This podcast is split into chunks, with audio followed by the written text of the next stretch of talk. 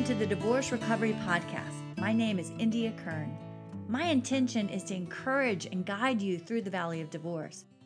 It doesn't matter what stage you are in because we all need a little help navigating the road from married to divorced. I've been there and I know how it is. So sit tight, listen up, and enjoy the podcast.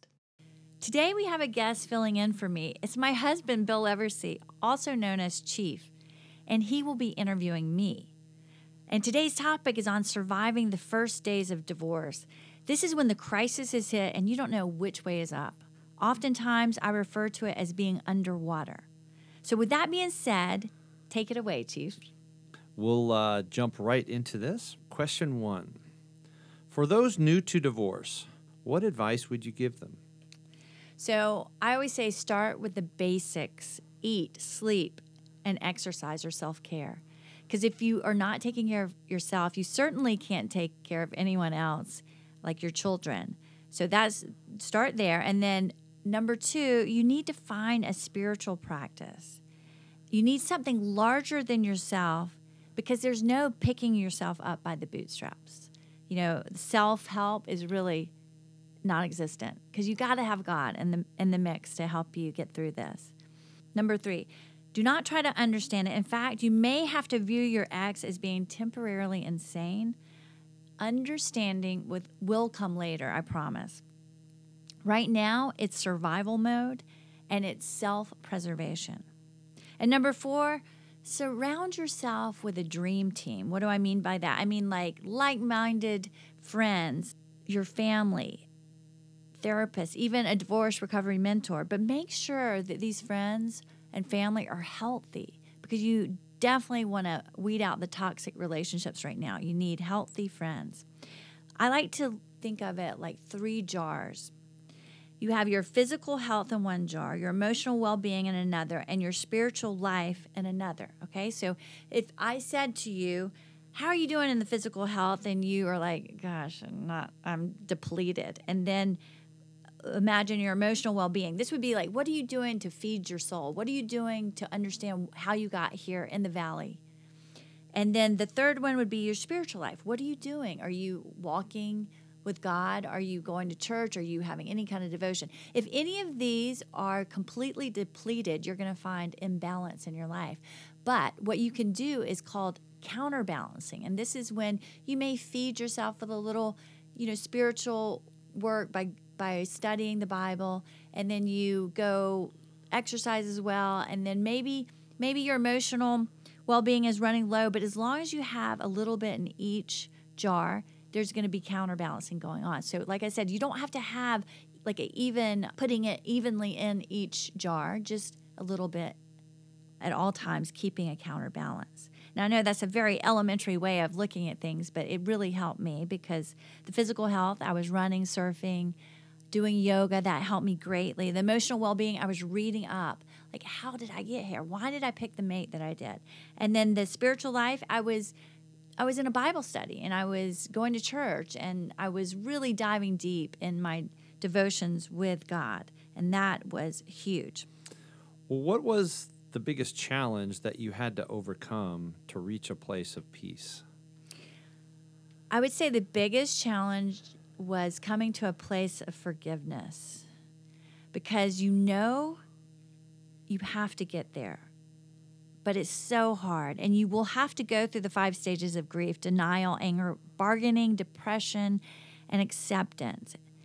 View it like this you're not going to go in a linear fashion, you're going to walk circles around each one of those. So, and you may even return back. So, it's not like one straight shot.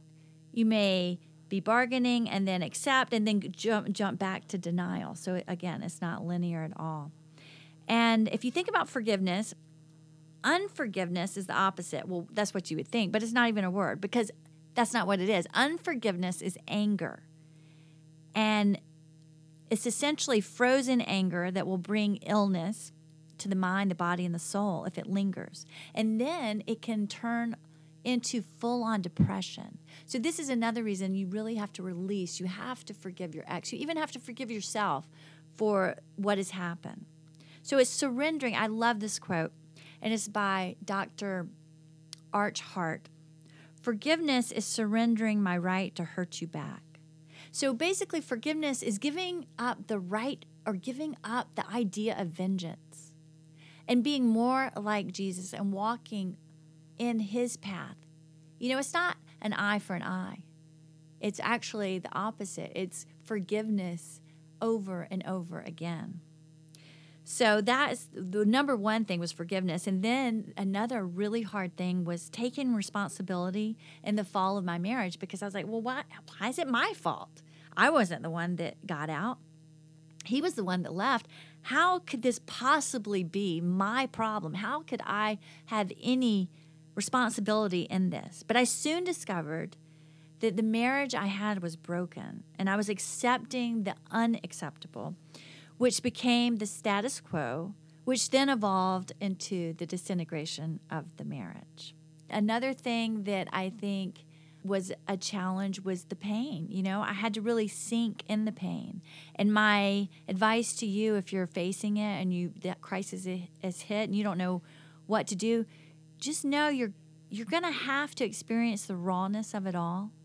And in order to heal, I had to sink deep in the pain, feel it, grieve it, and then I could move on. And that's the healing process. And then another thing is accepting the family you are now. So things turned out differently than you expected. So now it's time to create a new norm.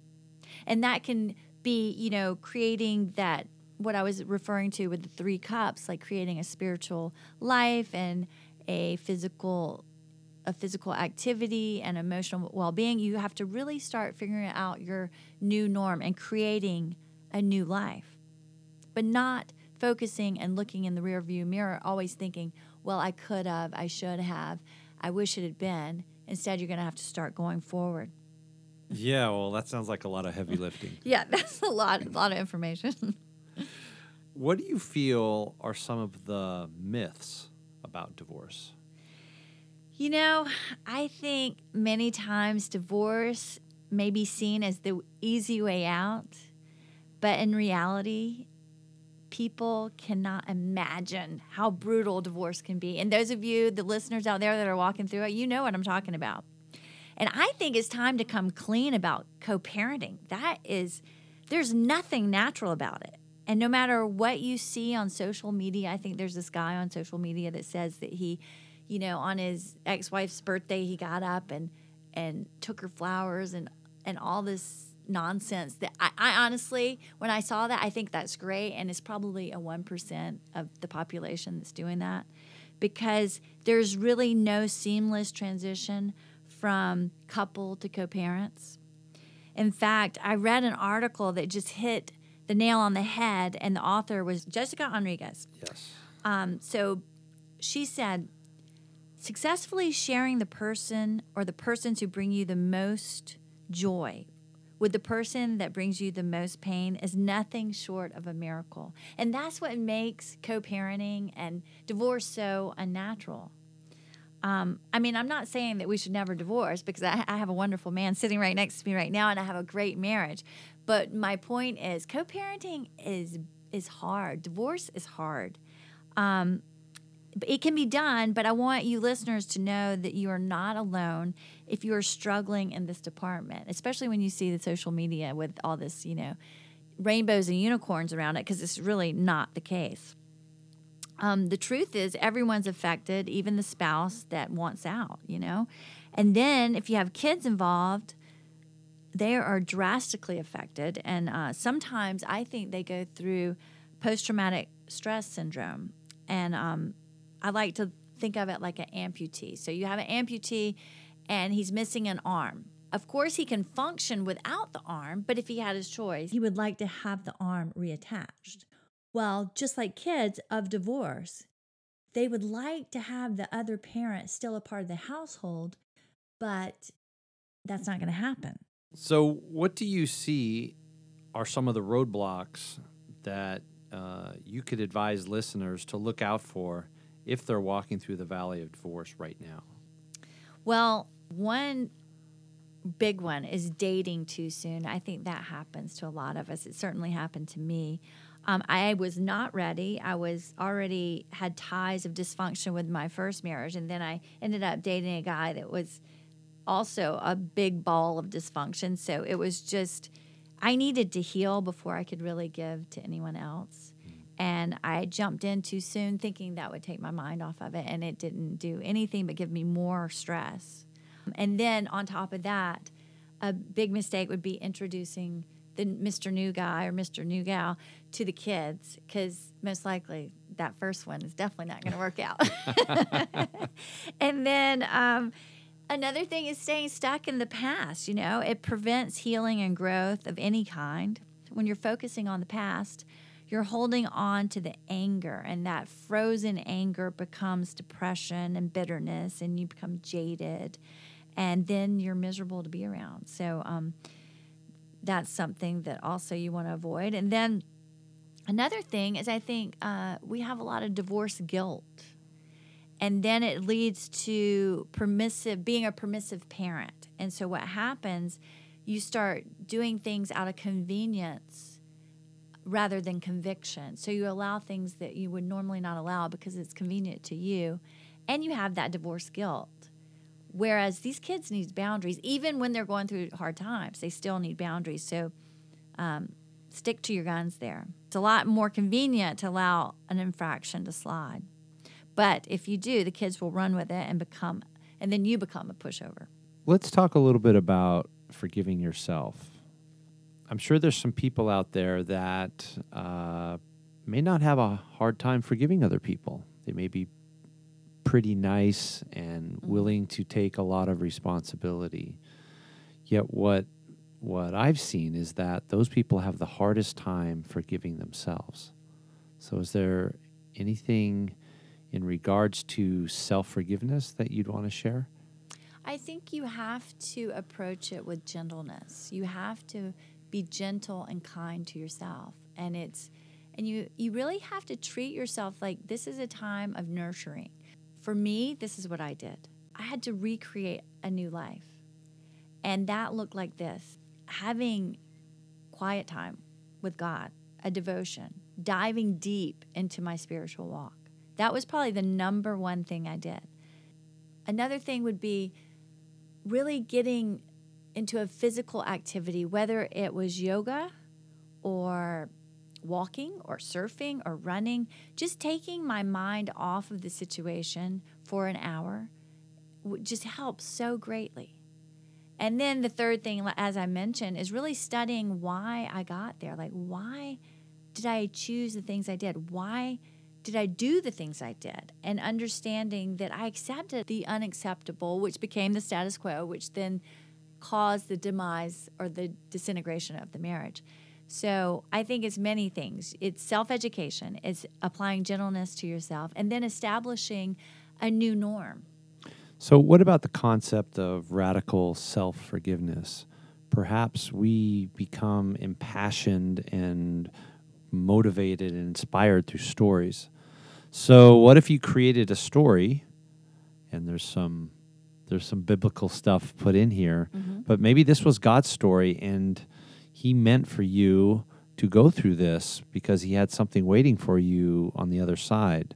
So, if you looked at your situation and just realize the other people involved because there's always other people involved Right. that they were just fulfilling the role that they were they were fulfilling God's role that helped God execute his plan. I call it destiny directed by God. And I do think that all the pain, you never go through pain for no reason. There's a reason, there's a lesson to learn. And I believe that I wouldn't remove myself from my first marriage. So God did it for me. And out of that pain, I discovered my purpose, which is to help other people walk through the valley of divorce and walk through transitions. Now, how would I have ever known or how would I have ever gotten to this point if I hadn't have gone through all the pain? So I feel like that that really was the whole reason for me to get become a better Christian, closer to God, and to discover my purpose. So what brought me so much pain brought me purpose. So yes, I agree. I think it was orchestrated by God, or you want if you want to call it. Of course, we have free will, but you can call it, or I call it, destiny directed by God, because there was a purpose to it all. Did that allow you to forgive yourself and forgive your ex-husband easier? Yes, I think that seeing that, well, living this life now, um, compared to what I was doing before, I'm truly living now. Whereas before, it was almost like I was walking a treadmill life, very predictable. But now I have so much purpose. I get up with so much excitement about what's to come today. I'm excited about doing podcasts. I'm excited about helping people. I live a life, I try to live a life of service. And what a difference that is. So, could you feel such joy and happiness in regards to what happened that you could actually thank your ex husband? Oh, yeah. I actually do thank him in my book. I have a, a thank you note to my ex husband because I like the India that has walked through the valley of divorce better than the India that never experienced the pain and the hardship. I'm I have so much conviction and a purpose now and and so yes, I can totally thank you. Thank you for all that happened because I wouldn't be where I am now. I wouldn't have this wonderful marriage with you and I wouldn't have created with God this beautiful life. Okay, so is it safe to say that at the end of the day it's just a choice? Because you chose how to view your circumstance? I do think it's a choice. Now, some people, it's going to take a really long time to get to that. And in the beginning, um, that may make you mad. I remember one conversation we had, and you said, Well, how can you take responsibility in the divorce? And I looked at you like, What are you talking about? you know what happened how how can I possibly find responsibility in this? And I remember getting so mad at that question, but I wasn't ready to face what I had been doing also to help because it takes two people to build up a marriage and it takes two people to tear it down. Yeah, and it's something we talk about on a daily basis in regards to uh, your girls is that everything ultimately is a choice and as long as they are somehow involved, it may not be their fault, but they have to take responsibility. Right. And right. that whole part of someone's fault versus responsibility is a huge, right. huge uh, chasm. You know, we're helping span that gap. Right. Yet, whether you're uh, a teenager or whether you're uh, a grown adult, right? The you getting, can't take it's not my fault position. Yeah. the, if you're involved, then you have responsibility, period. Right. Right. Totally. But if you're in the beginning, don't get mad at us because I would have gotten mad at listening to this. But it's so true, and you will see it later. Just keep on doing those things, keep educating yourself, and find that spiritual walk.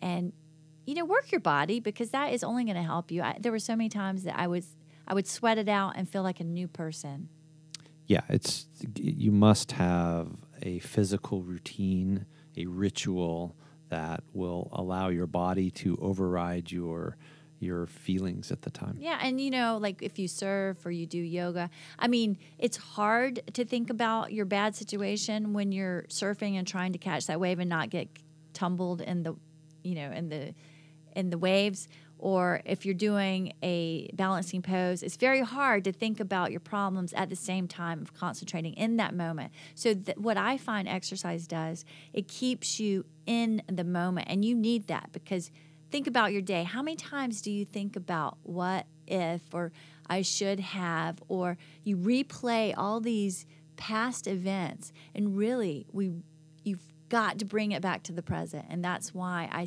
so strongly encourage you to find some kind of physical activity. And if you aren't able to run or do hardcore sports, walk or swim or do something just something that's going to take you out of your headspace. Out that mind chatter is not going to happen as much when you're doing something that can take you, bring you into the moment. Okay, wanted to thank my uh, lovely, beautiful wife, India Kern. She's sharing uh, wonderful wisdom and great advice, and she's uh, just a great open ear to hear anything that you may be going through.